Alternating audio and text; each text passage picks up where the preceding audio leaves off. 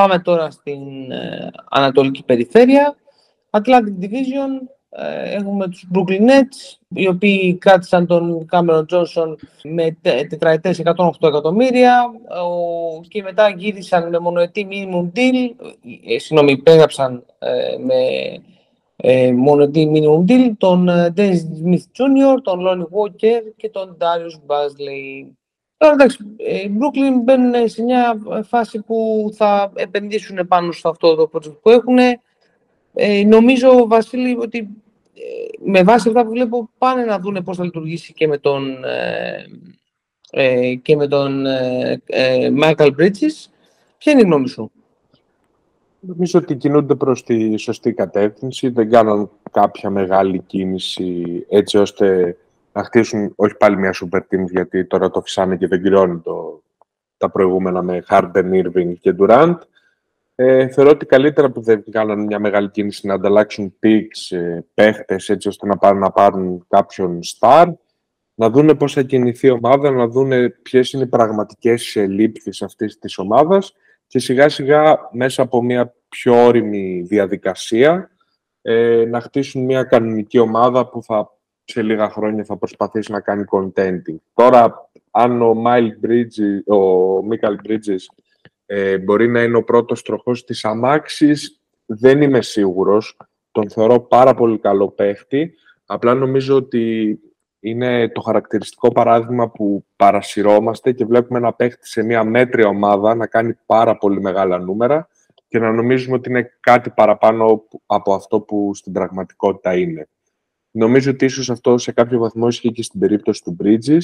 Μακάρι να διαψευστώ, αλλά θεωρώ ότι το, το περσινό ήταν λίγο ένα, ένα, μια μεγάλη έκπληξη τουλάχιστον για μένα και ότι δεν ξέρω αν θα, θα παραμείνει σταθερό σε αυτά τα νούμερα. Εγώ εκτιμώ πολύ τον ε, Michael Bridges. Δεν ξέρω αν ε, έχει αυτό το, το it factor που θα μπορέσει να κάνει τη διαφορά και να είναι ο πρώτος σε μια ομάδα, αλλά σίγουρα αξίζει να το δοκιμάσουν και ανάλογα με το πώς θα ανοίξει η αγορά μπορεί και να προχωρήσουν και σε κάποιο trade.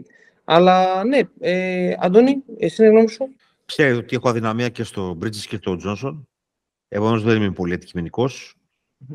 Καλό το, το minimum ε, του Lonnie Walker. Είναι ένας παίκτης που είναι καλό value το, το συγκεκριμένο συμβόλαιο. Θα δώσει παραπάνω πράγματα. Λείπει ένας playmaker και ένα, και ένα πεντάρι, έχω την εντύπωση. Ε, γιατί ο, Ρε Βασίλη, θύμισε μου το, το πεντάρι το που παίζεις στο Brooklyn. Ο Κλάξτον. Ο, ο, ο Νίκ Κλάξτον. Ναι, ναι εκτός από τον Νίκ Κλάξτον, που είναι εξαιρετικός παίκτη, χρειάζονται και ένα, χρειάζονται και ένα διαφορετικό τύπο πεντάρι και ένα playmaker το οποίο να μπορεί να τα βάλει όλα αυτά σε ένα ρυθμό. Μια normal off season. Μια normal off season. Ε, ενδιαφέρον για μένα το project του Brooklyn πλέον. Θα το παρακολουθώ. Πολύ ωραία. George, εσύ κάποιο σχόλιο. Είναι για μένα το ίδιο. Είναι αγαπημένοι mm. παίχτε και ο Bridges και ο Cam Johnson. Οπότε τους παρακολουθώ διακριτικά. Γιατί θέλω να πετύχουν είναι δύο παίκτες και πάρα πολύ στον Bridges αυτό. Πιστεύω πάρα πολύ στον παίκτη. Ωραία. Πάμε τώρα στους Knicks, ε, οι οποίοι υπέγραψαν τον Ντόντε Διβιτσέντσο με 4 χρόνια 50 εκατομμύρια και δεν έκαναν κάποια άλλη κίνηση στην off-season. Βασίλη, πιστεύεις ότι ε, οι Knicks ε, περιορίζονται στις κινήσεις τους γιατί περιμένουν, ε, κρατάνε και, και κάβα για κάποια κίνηση μέσα στη σεζόν ή θεωρείς ότι κοιτάνε το μέλλον περισσότερο; Θεωρώ ότι κρατάνε καβάτζα για κάποια μεγάλη κίνηση. Ήδη με τους τριγμούς στη Φιλαδέλφια, με το, με το Harden ή με το Lillard που εντάξει έχει θέση για ένα προορισμό. Γενικά κοιτάνε να πάρουν ένα φιλέτο μέσα εισαγωγικά, κάποιο superstar που θα τους ε, δώσει το κάτι παραπάνω, οπότε ήταν ε, αρκετά πιο μετριασμένοι στη free agency, που εν μέρει το θεωρώ και σωστό, να σου πω την αλήθεια, γιατί θεωρώ ότι ο Μπράνσον είναι ένας πάρα πολύ καλός παίχτης, που ειδικά από τον Τάλλας μου λείπει πάρα πολύ. Και η συνύπαρξή του με τον Λούκα καθώς ήταν κάτι το επιτυχημένο, όχι μόνο επειδή είχαμε φτάσει στους τελικούς της ε, δυτικής περιφέρειας, απλά φαινόταν πιο υγιής η ομάδα, παίζαμε καλύτερο μπάσκετ, ήταν ένα καλό fit Οπότε τον αγαπάω και τον εκτιμάω, λυπάμαι δηλαδή που έφυγε από την ομάδα μου. Αλλά θεωρώ ότι οι Knicks για να κάνουν το βήμα παραπάνω, ειδικά με το πόσο πακτωμένη είναι η Ανατολή όσον αφορά τη Βοστόνη, το Milwaukee, αναλόγως τι θα κάνει η Φιλαδέλφια.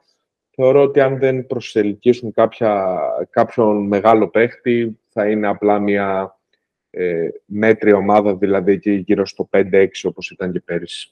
Εντάξει, πάντως, να τα λέμε για να έχουν μια αντίστοιχη μορία με πέρυσι σε σχέση με το τι ήταν η Knicks την προηγούμενη δεκαετία. Εντάξει, δεν το λες και κακό να υπάρχει μια σταθερότητα και να Φυσικά και όχι. Ναι, φυσικά ναι, ναι. Και όχι. Απλά νο- νομίζω ότι σιγά σιγά ετοιμάζονται για το βήμα παραπάνω, ε, καθώς είναι μια τεράστια αγορά Ναι, ναι, ναι. ε, και θέλουν να, σιγά σιγά να, ξεκινούν, να ξεκινήσουν να πρωταγωνιστήσουν μετά από τις τελευταίες καλές πορείες που έχουν. Γενικά το αθλητικό είναι η νυφαλιότητα που υπάρχει. Ε, σιγά σιγά, σιγά σιγά. Αντώνη, Νομίζω ότι η υπογραφή του Ντιβιτσέτσο είναι συμβόλαιο για να γίνει trade αυτό. Ένα πολύ ωραίο συμβόλαιο για trade, με normal λεφτά. Τεράστια αγορά. Έχω σε μεγάλη εκτίμηση γενικά στους φιλάθλους της Νέας Υόρκης και γενικά όλο το κλίμα που υπάρχει στο Madison Square Garden. Θεωρώ ότι υπάρχει ανάγκη από έναν ε, wing, ψηλό wing ή ένα center να τον ταιριάξεις με τον... ε, με τον Ναι. Ράντλ, με τον Ράντλ, όχι με τον Ράντλ, όχι με τον τον Ράντλ. Μίτσελ Ρόμπινσον λογικά εννοείς. Όχι, όχι, όχι. Με τον Τζα- Τζάλεν Μπράνσον. Α, Λοιπόν, ε, νομίζω ότι ένα συνδυασμός των συμβολέων του Ράντλ και του Ντιβιτσέτζο μπορεί να φέρουν ένα καλό παίχτη. Θα το δούμε τώρα. Δεν θέλω να κάνω. Δεν έχω πληροφόρηση. Γενικά, έχω ξαναπεί πάρα πολλές φορές. Όταν ε, οι Lakers και η Νέα Υόρκη είναι σε καλή κατάσταση, είναι διαφορετικό και το, και το NBA. Αναμένουμε να δούμε ποι- ποια κίνηση. Πάντως, όχι κίνηση guard. Οκ. George; Οκ. Δεν έχω προσθέσω κάτι. Εντάξει, νομίζω θα το δούμε. Δεν έχω κάτι να προσθέσω. Και πάνω που αναφερθήκαμε και στον Embiid, πάμε στη Φιλαδέλφια, η οποία έφερε τον Pat Beverly με μονοετές 3,2 εκατομμύρια, τον Χάρελ τον έφερε πίσω με μονοετές minimum deal, ε, τον Διάντονι Μέλτον τον, ε, τον κράτησε με 8 εκατομμύρια και κα- πήρε και τον Mo Mamba με μονοετές minimum deal. Εντάξει, φυσικά εδώ πέρα ε, το όλο θέμα γυρίζει γύρω από την φάση του Harden, ε, αλλά και από τις τελευταίες ε, δηλώσεις του Embiid. Τι σημαίνει στη Φιλανδέλφια, ρε Βασίλη, τι πιστεύεις ότι ε, υπάρχει για εκεί; Κοίτα, θεωρώ ότι αργά ή γρήγορα ο Χάρντεν, αν το πιέσει, θα γίνει trade. Ε, διότι η Φιλαδέλφια, αν δεν ε, του κάνει κάποια πρόταση για extension, που δεν νομίζω ότι θα του κάνει δηλαδή, το καλοκαίρι θα είναι unrestricted free agent. Συνεπώς τον χάνει για το τίποτα. Άρα, ή θα προσπαθήσει να τον πείσει έτσι ώστε να μείνει τουλάχιστον με μια προφορική συμφωνία ή με δεν ξέρουμε το οτιδήποτε, αλλιώς θα τον χάσει για το τίποτα. Συνεπώς, νομίζω ότι θα προχωρήσει σε ένα trade. Βέβαια, και από τα παλιά χρόνια ξέρουμε ότι ο Μόρε είναι ένας σκληρός διαπραγματευτής όσον αφορά το στο τι θα ζητήσει. Ακούγονται οι Clippers. Μου φαίνεται ότι τα, ε, τα ανταλλάγματα που έχουν δεν είναι ικανά για να κρατήσουν σε φάση ε, contenders τους Φιλαδέλφια, οπότε ο Μόρε ίσως και να το απορρίψει και να πάρει το ρίσκο. Αλλά θεωρώ ότι στο τέλος ε, θα γίνει trade αν επιμείνει, δηλαδή αν ε, εμφανιστεί όπως είχε εμφανιστεί στους Nets το, το Fat Harden και καλά με αυτό το αστείο που είχε βγει με, τη, με το κουστούμι, με την κοιλιά και αυτά, εντάξει, δεν, ε, θα είναι τραγική η κατάσταση. Τώρα θεωρώ ότι η Embiid, νομίζω περισσότερα αυτά τα σχόλια ήταν έτσι λίγο για να ξαναμπεί λίγο στα media και να αλλάξει λίγο η εικόνα του, να το ρίξουμε στο χιούμορ γιατί στα play-off ήταν τραγικός και έφαγε και ουσιαστικά μέσα σε εισαγωγικά τη φάπα από τον, ε, από το Jokic στην κόντρα εκείνη που μας είχαν πρίξει στα media για το MVP και όλο το πρόμο που έκανε ο ίδιος στον εαυτό του και ο Μόρι και οι Sixers και όλοι οι παρατρεχάμενοι ε, και προσπαθεί να βρει, να πει δυο μαλακίες για να ξεχαστεί το, η, η όλη φάση με τα play-off. Α, Έτσι το κρίνω το σχόλιο ε, Ναι, που ναι. έκανε. Μμμ. Αυτή είναι η δική μου προσέγγιση. Τώρα, αν μείνει ο Χάρντεν, δεν ξέρω πώς θα λειτουργήσει. Θεωρώ ότι δεν θα έχει το πολύ το μυαλό του εκεί, οπότε δεν Μμμ. θεωρώ τους ήξερες ότι θα κάνουν κάτι. Τώρα, τι καλό μπορούν να βρουν για να κρατήσουν ε, σε μια πολύ δυνατή Ανατολή τη διεκδίκηση του τίτλου δυνατή, μου κάνει λίγο εντύπωση. Τώρα τι να πω. Και όταν ξέρουν οι ομάδες ότι το καλοκαίρι θα είναι ε, τελείως ελεύθερος ο Χάρντεν, δεν ξέρω τι ανταλλάγματα μπορούν να βρουν. Οπότε δύσκολα τα πράγματα για τη Φιλαδέλφια. Δεν μου αρέσει να λέω, σας τα έλεγα. Αυτό δεν μου αρέσει γενικά. Αλλά με το Μόρι έχω, έχω αλλεργία. Και πριν τρία χρόνια, νομίζω που έγινε η κίνηση, είπα ότι διέλυσε το Χιούστον, ήρθε τώρα να διαλύσει και τη Φιλαδέλφια. Λοιπόν, αυτό έχει γίνει. Ε, παρεάκι με το Χάρντεν. Ό,τι κάνανε στο Χιούστον κάνανε και στη Φιλαδέλφια. Υπέγραψε πέντε σέντρε εδώ για κάποιο λόγο δικό του. Τον, τον Μομπάμπα, τον Μοντρές Χάλ και ανέωσε και τον Πολ Ριντ. Συγχαρητήρια, κερδίσατε. Το μόνο καλό από όλη αυτή την off είναι το καραντί του, του Ντεάντονι Μέλτον, στον οποίο έχω αρκετά μεγάλη εκτίμηση. Κάτι μπορεί να δώσει και ο Μπέβερλι, δεν είμαι απόλυτα σίγουρος. Νομίζω ότι είναι λίγο cooked, cooked πλέον, αλλά τέλος πάντων είμαι πιο ψηλά από ότι ο Βασίλης για τον Embiid γενικά. Θεωρώ ότι ο συνδυασμός κακών συμπεκτών, κακού coaching, ε, back-to-back κακούς προπονητές, σε συνδυασμό με κάτι λεφτά στον Tobias Harris, τα οποία πραγματικά νομίζω ότι είναι ασύλληπτο. Και όλες αυτές οι αποφάσεις τον κάνουν χειρότερο από ό,τι είναι. Δεν λέω ότι δεν έχει και αυτό στα δικά του shortcomings, αλλά έχει πετύχει και σε πολύ κακό οργανισμό. Και με τις αποφάσεις για την προσλήψη προπονητών και με τις αποφάσεις για το που θα μοιραστούν τα λεφτά στη συμβόλαια και, και πάρα πολλά άλλα πράγματα. Μόνο και μόνο ο οργανισμός που αποφάσισε να προτιμήσει τον Tobias Χάρις από τον ε, Butler, δεν χρειάζεται να, να πούμε τίποτα άλλο. Ε, η Ανατολή, κατά τη δικιά μου άποψη, δεν είναι τόσο stacked. Δεν θεωρώ τόσο μεγάλα φαβορή το Milwaukee και τη Βοστόνη, ιδίως τη Βοστόνη μετά τις καινούργιες κινήσεις. Επομένως, μπορούν να γίνουν κινήσεις για να, κάνει, για να γίνει κοντέντερ στην Ανατολή. Αυτά. Πάμε στους ε, Raptors, ε, οι οποίοι ε, έφεραν πίσω τον Jacob Boyd με τετραετές 80 εκατομμυριάκια, τον Dennis Schroeder με διετές 26 εκατομμύρια και τον Jalen McDaniels με διετές 9,3 εκατομμύρια. Να προσθέσουμε εδώ πέρα ότι στη Φιλανδία υπήρχε και ο Nick Nurse, που είναι μια περίπτωση που μπορεί να αλλάξει κάπως τα δεδομένα και ο Nick Nurse έφυγε από το Τωρόντο. Βασίλη, πιστεύεις ότι το Τωρόντο ετοιμάζεται για μια μεγάλη κίνηση η οποία θα αλλάξει τα δεδομένα; Ε, ποιο είναι, ποια είναι η άποψή σου γενικότερα και για τον ε, Μασάιο Τζίρι; Έχω μπερδευτεί λίγο με, το, με τη φάση του Τωρόντο. Από την περσινή χρονιά είχα μπερδευτεί, ε, να πω την αλήθεια. Ε, κάπως λίγο με την ε, προστίκη του Ποέτλ ξεκαθάρισαν κάποια πράγματα στο μυαλό μου και νομίζω και στην ίδια την ομάδα ότι αυτό το, το σχήμα με τα μεγάλα 3D wings δεν πρόκειται να πολύ δουλέψει και ότι θα χρειαστούμε και ένα μεγάλο κλασικό ψηλό.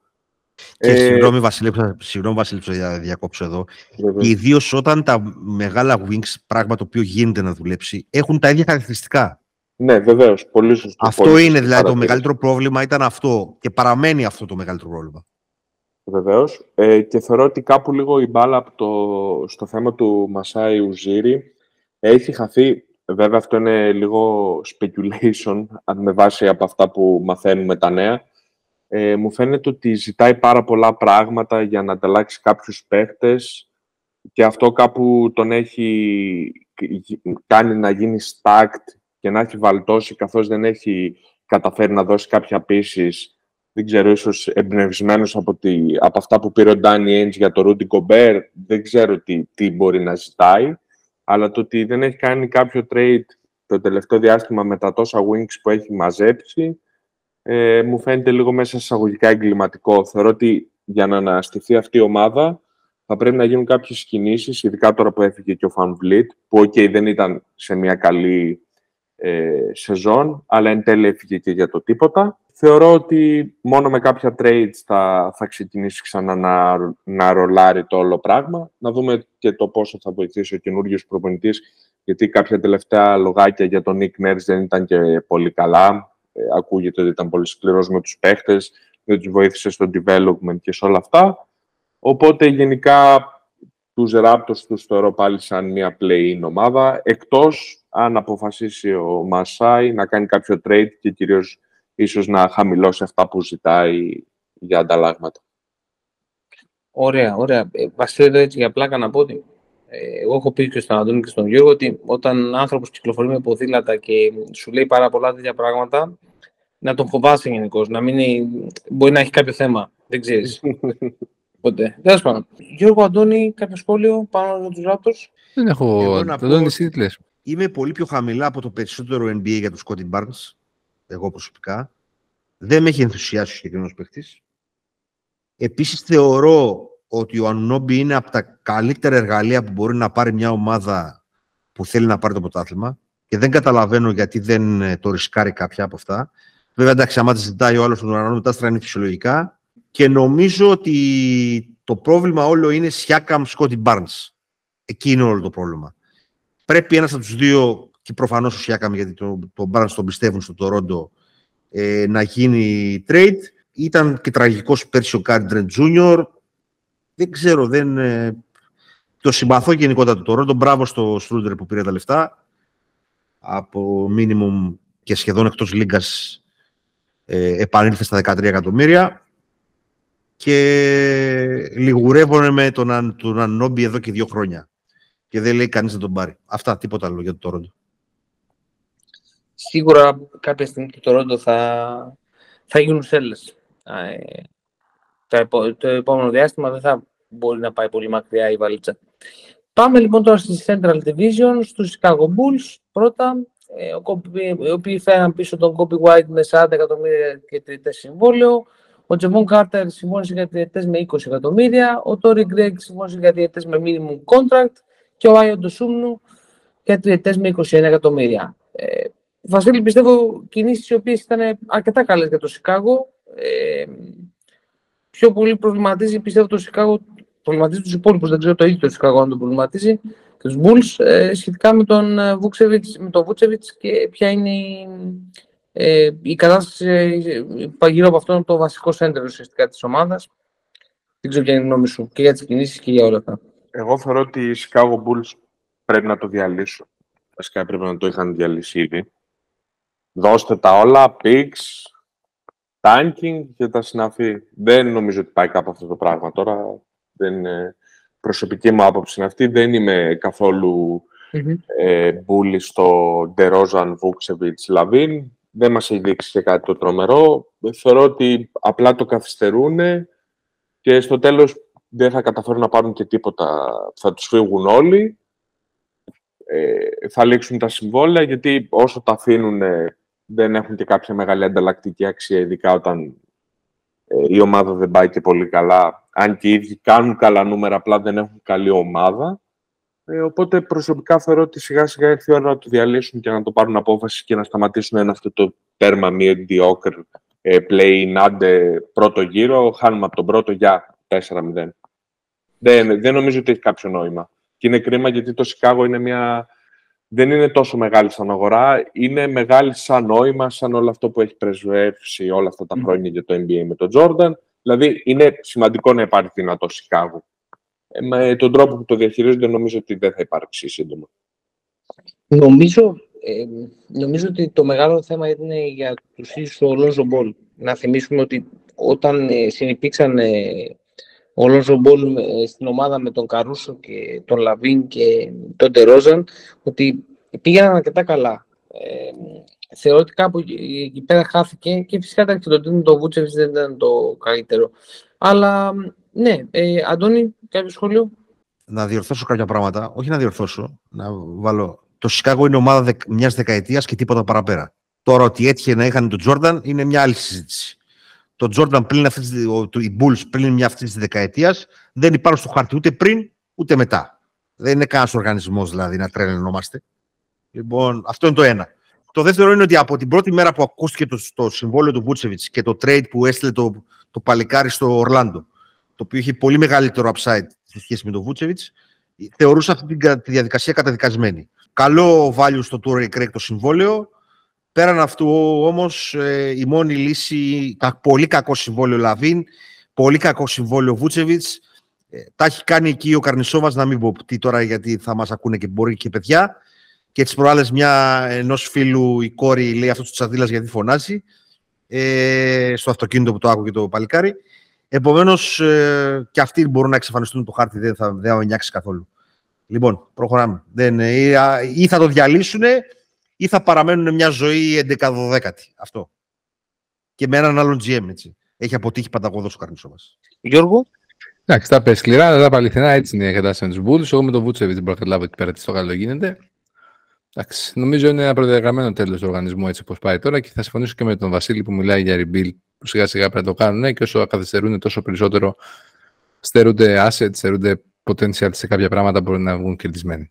Πολύ ωραία. Πάμε τώρα στο Cleveland. Ε, από, τους, ε, από τις καλές κινήσεις ε, που έκαναν στο, στην off-season.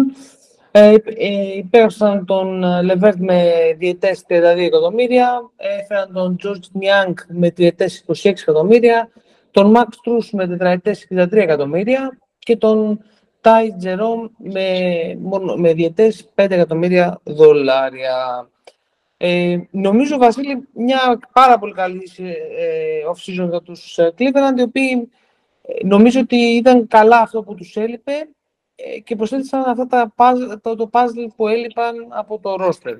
Ναι, θα συμφωνήσω ότι είναι μια καλή off-season, αν και το συμβόλαιο του Max Truss δεν μου άρεσε, το βρήκα υπερβολικό. Καταλαβαίνω το hype που δημιουργήθηκε λόγω των playoffs, το οποίο βέβαια σε κάποιο σημείο από εκείνη την ομάδα των undrafted με τα εξαιρετικά ποσοστά με τη Βοστόνη ε, στους τελικούς με τον Denver ήρθε λίγο σε πιο normal, έγινε μια κανονικοποίηση ε, στα ποσοστά, γιατί εντάξει, αυτό που είδαμε κόντρα στη Βοστόνη ήταν και λίγο μια μαγική εικόνα κατά την άποψή μου. Ε, θεωρώ ότι έχουν γίνει, ο Max συγκεκριμένα έχει γίνει overpaid, αλλά οκ, okay, ίσως τον πιστεύουν, πιστεύουν ότι θα λειτουργήσει σωστά στο σύστημα του Cleveland και θα αποδώσει αυτά τα λεφτά. Εγώ διαφωνώ. Θεωρώ ότι κάποια πράγματα ήταν λίγο ε, πυροτέχνημα όσον αφορά το Μαϊάμι και φάνηκε κιόλας και από, το, από τη Βοστόνη εν τέλει στο πόσο τους δυσκόλεψαν που από μια σειρά 3-0 κατάφερε να λήξει το Game 7.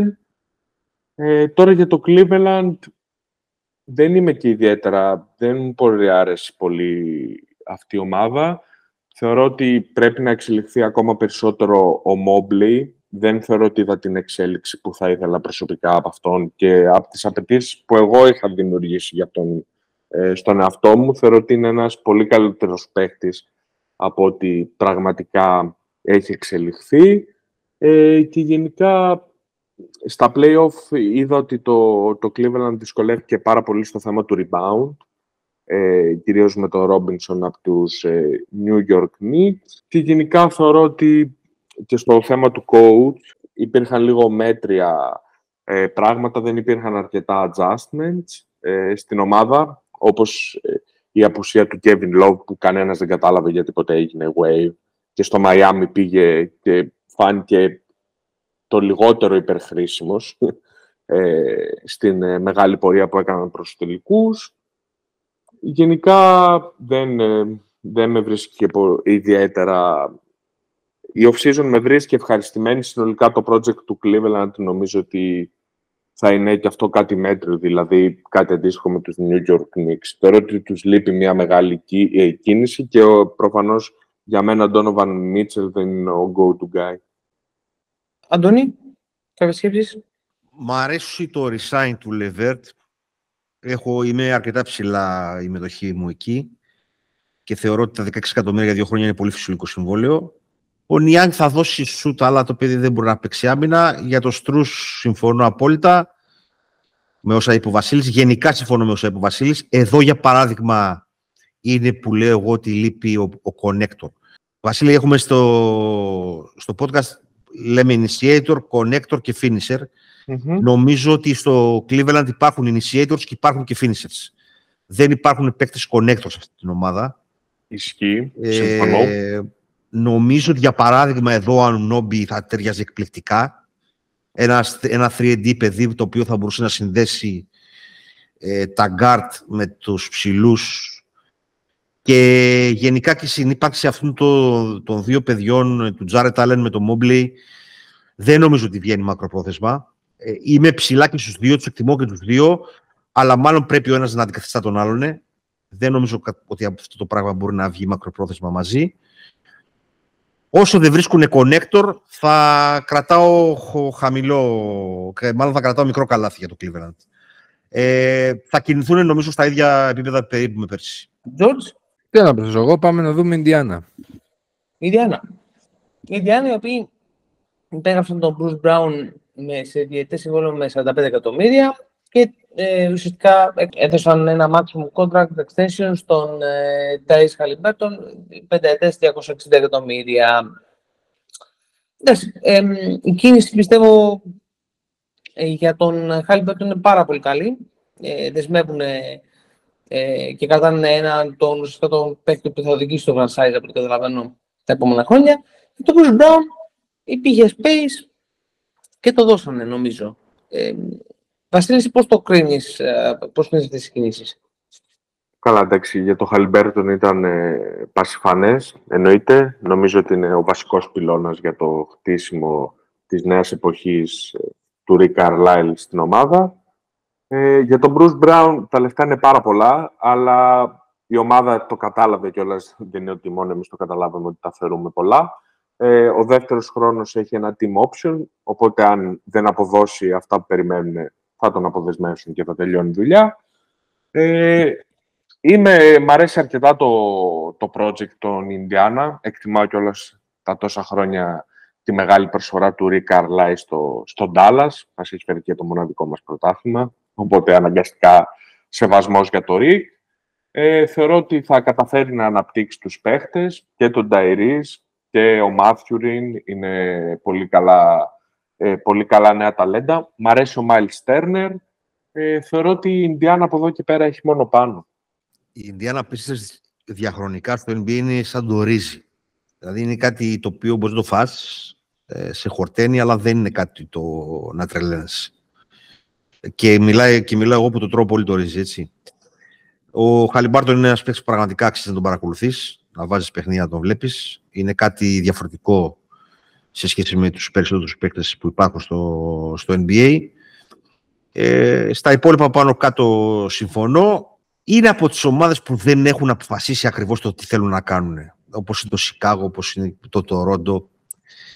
Δεν έχω καταλάβει ακριβώς το τι θέλουν να κάνουν.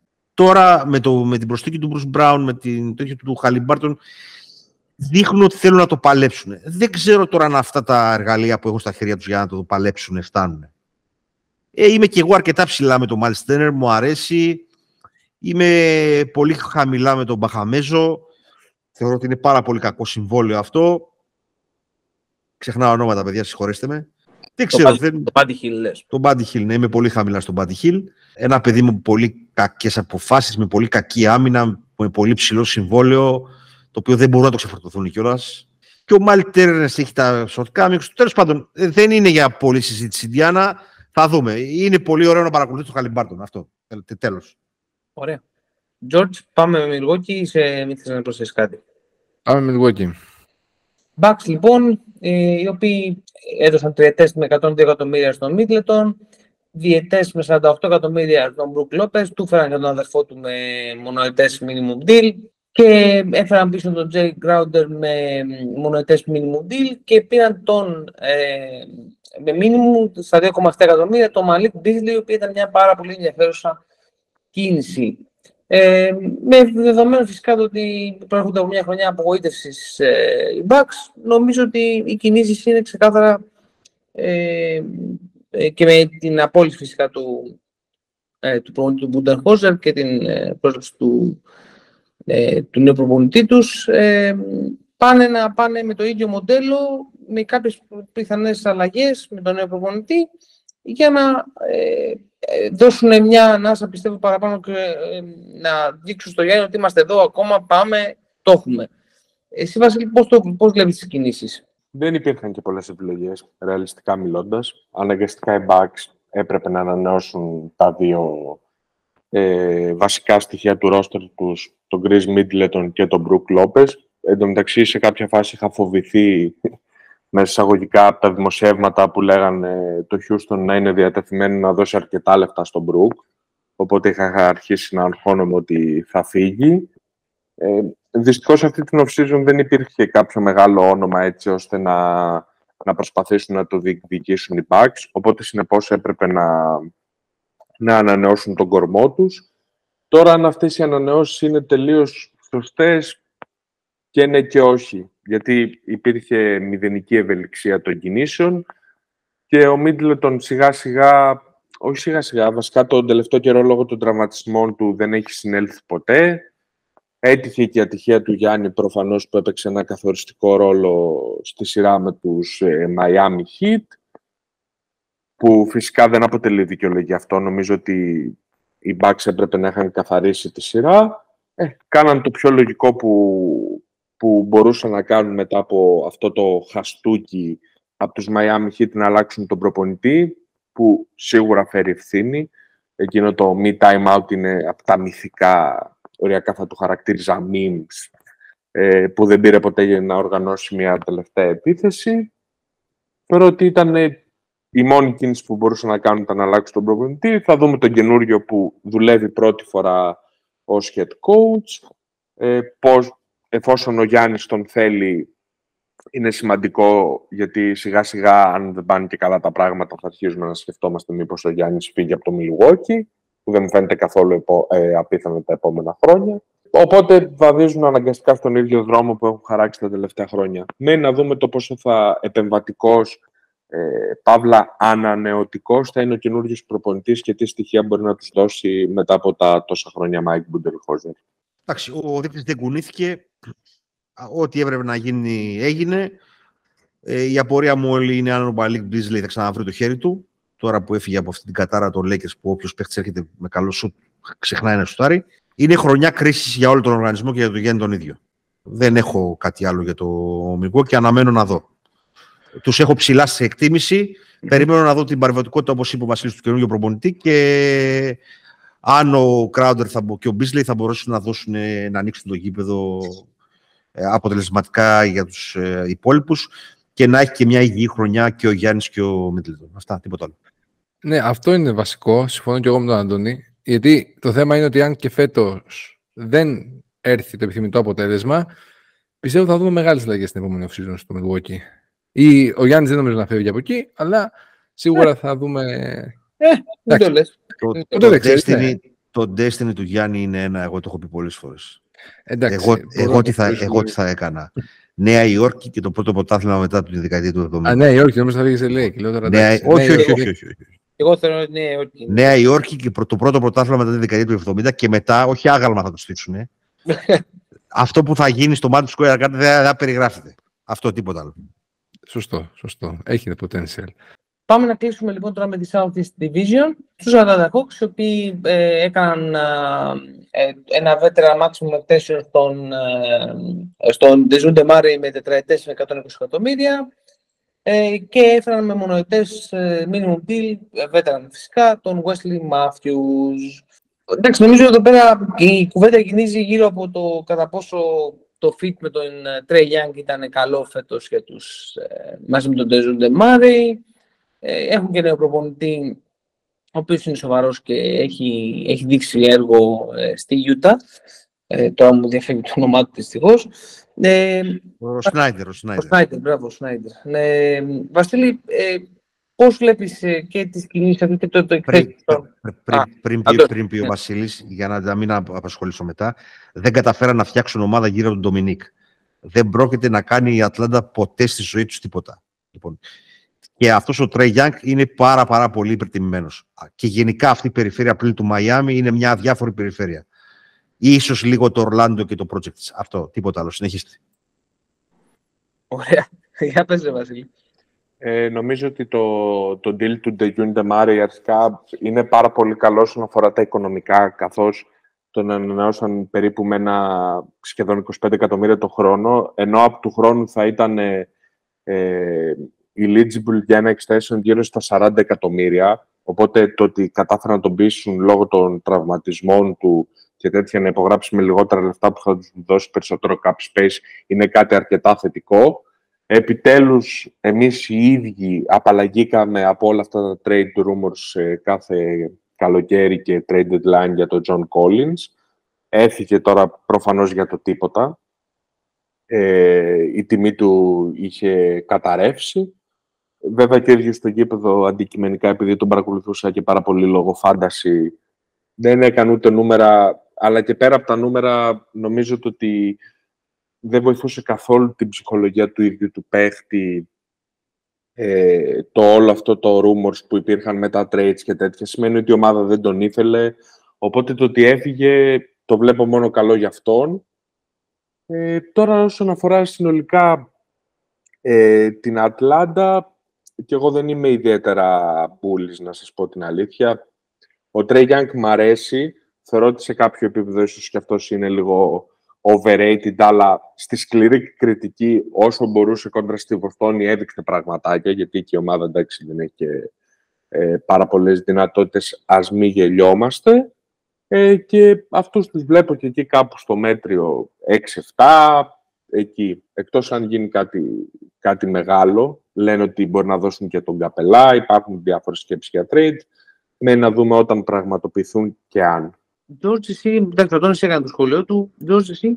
Εντάξει, για το σημερινό οργανισμό, τι να πω, παιδιά, δεν έχω εικόνα καθόλου. Εντάξει, δηλαδή, το έχετε καταλάβει, δεν είμαι και ο πιο NBA fan, δεν φετινή σεζόν, αλλά δεν έχω εικόνα. Οπότε μπορούμε να προχωρήσουμε στο μεγαλύτερο παράγοντα του NBA. Ναι, πάμε στους ε, Charlotte Hornets. Ε, πούλησε, πούλησε, πούλησε. Ο οποίος πούλησε. Αγαπούλα, πούλα. Θα, θα το αγαπούλα, πούλα. Έτσι ακριβώς. Ήταν η παραδοχή του Τζόρνταν ότι δεν είναι καλός owner. Τα κατά, επιτέλους του πήρε καιρό, αλλά το, ε, έκανε και κασάου του καλό. Ε, οι Hornets κατά τα άλλα ε, έφεραν τον Miles Bridges ε, πίσω μετά, το, μετά από ε, το περιστατικό ενδοοικογενειακής βίας για το οποίο, το οποίο κατηγορήθηκε και έμεινε εκτός όλη τη σεζόν ε, και εκτός ομάδας. Ε, γύρισε για, θα, μάλλον θα γυρίσει για τη σεζόν που έχετε με 8 εκατομμύρια, 7,9 για την ακρίβεια γιατί στην ομάδα και υπέγραψαν με maximum contract τον ε, Λαμέλο Μπολ, πενταετές, 260 εκατομμύρια, εντάξει, υπερτιμημένος, αλλά τι να κάνεις. Ε, αυτά έχει ζωή. Βασίλη, ε, Dirk Hornets φέτος είχαν και το επέλεξαν ε, και τον Μίλλερ, ε, αν δεν κάνω στο, ε, στο, τρέ, στο draft. Ε, ποια είναι η άποψή σου για το μέλλον, έτσι όπως φαίνεται, και με ότι ο Λαμέλο Μπολ θα είναι ο, ο go-to guy; Μένει να δούμε, να πω την αλήθεια με τον draft, δεν έχω ασχοληθεί και δεν έχω πολύ μεγάλη εικόνα γιατί δεν βλέπω κολεγιακό πρωτάθλημα και τέτοια. Ε, τα λόγια για τον Brandon Miller είναι πολύ κολακευτικά. Ε, θεωρώ ότι μαζί με το Λαμέλο θα μπορεί, μπορούν να χτίσουν κάτι θετικό. Προφανώς και αυτή είναι μια ομάδα που ανήκει στην κατηγορία των Spurs. Πρέπει να εξελιχθούν, να δούνε τι θα, τι θα γίνει. Έχουν και κάποια ε, συμβόλαια παύλα βραχνάς όπως είναι του Hayward που παίρνει 30 εκατομμύρια και κανένας δεν καταλαβαίνει το λόγο. Ε, τα υπόλοιπα συμβόλαια είναι αρκετά νεανικά και αρκετά φιλικά. Δηλαδή, από του χρόνου θα ξεκινήσει το extension του Λαμέλο. Μόνο να περιμένουμε όλα αυτά τα προτζεκτάκια σιγά σιγά να εξελιχθούν ε, και να δούμε κάτι. Τόσα χρόνια έτσι κι αλλιώς ε, υπό τη διοίκηση του, του Τζόρνταν η ομάδα ήταν εθισμένη στην αποτυχία Οπότε για να αλλάξει αυτό πρέπει να περάσει και λίγος καιρός με τη νέα διοίκηση και να χτιστεί κάτι πιο δημιουργικό. Σωστά, σωστά. Ε, Αντώνη, Γιώργο, ε, κάποιο σχόλιο; Να πω εγώ απλώς ότι μία από τις ομάδες που είχα συμπαθήσει παλιότερα λόγω του Λάρι Τζόνσον και του Αλόνζο Μούρνινγκ. Ωραία περίοδος μαζί με τον πατέρα του Κάρι. Ε, άλλο ένα νεκροταφείο του NBA. Συνεχίζουμε. Ε, πάμε τώρα να, ε, να κλείσουμε με Miami, Orlando και Wizards. Στα γρήγορα θα πω και για τους τρεις, γιατί δεν έχουν και πάρα πολλές κινήσεις off-season. Ε, ότι οι Heat ε, έφεραν διετές, με διετές τον Thomas Bryant με 5,4 εκατομμύρια, τον Josh Richardson πάλι με διετές και 6 εκατομμύρια. Και φυσικά είναι στο εδώ, εδώ να πω ότι περιμένουμε όλοι το κομμάτι του Λίλαρντ. Μέχρι να γίνει αυτό δεν έχουμε να πούμε πολλά πράγματα. Ε, χάσανε δύο παίχτες, τον, τον Vincent και τον Στρούς. Ε, ο Τζος Ρίτσαρσον θα προσπαθήσει να καλύψει έναν από τους δύο. Ο Μπράιντ είναι μια safe επιλογή. Περιμένουμε να δούμε τι θα γίνει με τον Λίλαρντ. Βασίλη, συμφωνείς; Συμφωνώ 100% και αν δεν γίνει κάτι με τον Λίλαρντ, θεωρώ ότι για να πάρουν επιτέλους το πρωτάθλημα πρέπει να γίνει κίνηση με Star. OK, okay, συμφωνούμε. Ωραία. Πάμε στους Magic, ε, οι οποίοι φέραν τον Joe Ingles με διετές και 22 εκατομμύρια και το, ο, ο Mo Wagner επέστρεψε με διετές και 16 εκατομμύρια. Εντάξει, εδώ πέρα πιστεύω ότι είμαστε στον, στον Μπανκέρο ε, και ερχόμαστε μια δεύτερη χρονιά να δούμε τι θα γίνει ε, με αυτό το project. Ε, Βασίλη, ε, γνώμη για τους Ορλάντο, είναι Αυτό που λέμε League, League Pass Alert και τη δεύτερη σεζόν. 100% είναι στο ίδιο tire μου σε σχέση με τους Οκλαχώμα. Θεωρώ ότι είναι ένα πάρα πολύ καλό project. Έχει απίστευτα καλούς νεανικούς παίχτες. Είμαι μπούλης, μ' αρέσουν πάρα πολύ. Θέλω να έχουν μια πάρα πολύ καλή χρονιά ε, και θα τους βλέπω αρκετά συχνά. Δηλαδή, θεωρώ ότι θα ανέβουν πάρα πολύ. Είναι ένα πολύ ωραίο project. Ωραία. Σε αντίθεση, σε αντίθεση με την Οκλαχώμα, εδώ συμφωνώ. Υπάρχουν παίχτες να παρακολουθήσεις. Έξυπνη προσθήκη του Eagles να δώσει λίγο veteran mentality στην ομάδα. Ε, συμπαθώ και τον Wagner γενικά. Ε, είναι League Pass Alert, όντως. Ωραία. Συμφωνούμε. Συμφωνούμε σε αυτό. Και κλείσουμε, κλείνουμε και την Ανατολική Περιφέρεια με τους Wizards, ε, οι οποίοι κάναν resign τον Κούσμα, τετραετές, 102 εκατομμύρια για τον, για τον αγαπητό Κάιλ. Εντάξει, για τους Wizards χάσαν και τον Bill. Εντάξει, νομίζω μπαίνουν σε μια, σε μια πλέον πορεία που έπρεπε να μπουν εδώ καιρό και άργησαν ίσως σε αυτό. Ε, Βασίλη, δεν ξέρω ποια είναι η γνώμη σου πάνω στο κομμάτι θα, ήταν, θα ήταν τέλειες αυτές οι κινήσεις αν γινόντουσαν ένα χρόνο πριν που θα μπορούσαν να πάρουν καλύτερα ανταλλάγματα. Εντάξει, προφανώς ήταν δολοφονικό το, ε, το trade clause που είχαν ε, στο Bradley Bill και το βρήκανε. Εντάξει, βέβαια θα μου πείτε τώρα έτσι όπως ακούγεται, άλλοι παίχτες δεν το έχουν καν και το ζητάνε. Θα τα πούμε αργότερα. Ε, οπότε δεν είχαν και πολλές επιλογές. Αναγκαστικά πήραν ό,τι περίσεψε. Αν το είχαν κάνει ναι. νωρίτερα, θα μπορούσαν να είχαν πάρει περισσότερα ανταλλάγματα. Ε, βρήκαν και αυτοί, επιτέλους, πήραν τη σωστή απόφαση και ξεκινάνε το rebuilding. Σωστά. Αντώνη, για τον Κούσμα τον αγαπημένο σου. Ναι, έχω μεγάλη συμπάθεια στον Καλκούσμα, είναι αλήθεια αυτό. Γενικά σε αυτό το μοντέλο παίχτη. Χαίρομαι που πληρώθηκε, το άξιζε. Ε, μην ξεχνάμε ότι είναι draft δεύτερου γύρου. Ένα παιδί το οποίο κάποια στιγμή λογικά θα γίνει trade σε μια άλλη ομάδα. Δεν νομίζω ότι θα χτίσουν γύρω από τον Κούσμα οι Wizards. Η λογική αυτό λέει. Ε, να πάει και αυτό το παιδί γιατί έχει βελτιωθεί και στην άμυνα με τα χρόνια. Το σου του παραμένει λίγο προβληματικό, είναι ασταθές, αλλά συνολικά είναι ένα παιδί το οποίο μπορεί να βοηθήσει μια ομάδα ε, με υψηλότερες βλέψεις, όχι αποκλειστικά contender. Νομίζω θα είναι η επόμενη τους κίνηση. Άλλο ένα νεκροταφείο του NBA. Αυτά. Ωραία. Ωραία. Πάρα πολύ. Τους δίκατε και αυτούς. λοιπόν, ολοκληρώσαμε λοιπόν τα κομμάτια της off-season ε, για, για το NBA μέχρι τώρα στην, στη free agency. Βασίλη, σε ευχαριστούμε πάρα πολύ. Μας βοήθησες να δούμε όλο το, να εξελίξουμε όλο το κουβάρι της free agency μέχρι στιγμής. Και φυσικά θα χαρούμε πάρα πολύ να σε έχουμε και να συζητήσουμε τα trades και, ε, την, ε, και τους free agents που έχουν μείνει και τις πιθανές κινήσεις.